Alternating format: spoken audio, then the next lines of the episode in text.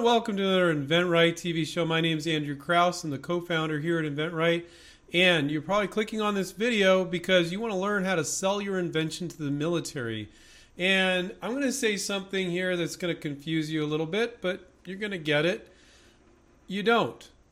You don't sell your invention to the military. At InventRight, we're here um, to teach you licensing. So when you license to a big company, they handle the money and their workforce and their distribution, and then you receive royalties. So you can sell your invention to the military, but there's another route you can take, and that route is licensing.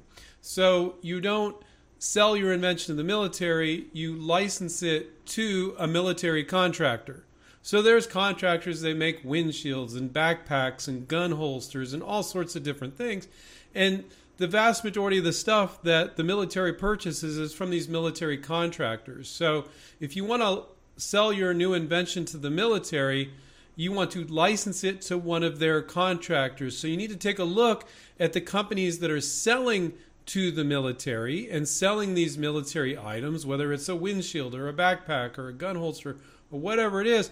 And those are the companies you're going to license to because, see, they have the connection with the military. Maybe the military's already bought a bunch of stuff from them before because that's what they do.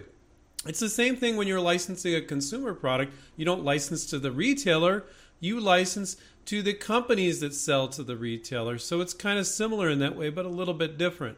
So you don't. It's it's very um, yes. If you want to manufacture the product and sell it yourself, there are different mechanisms, and I saw some articles online that I looked up before this, but most of you don't have the money to start your own business at least uh, half a million million dollars to get started selling to the military i mean i mean if you're going to start a new business a manufacturing company and make things in bulk and then try to sell them to the military that is a massive endeavor and most of you don't have the money or the bandwidth or want to take that sort of risk so to license it to the military is greater, but you don't license it to the military, you license it to the contractor that sells to the military. So I get this question really frequently, and I was noticing a lot of people were searching it on Google as well. And so it's not complicated. License to the contractors that sell to the military in whatever area you're working in.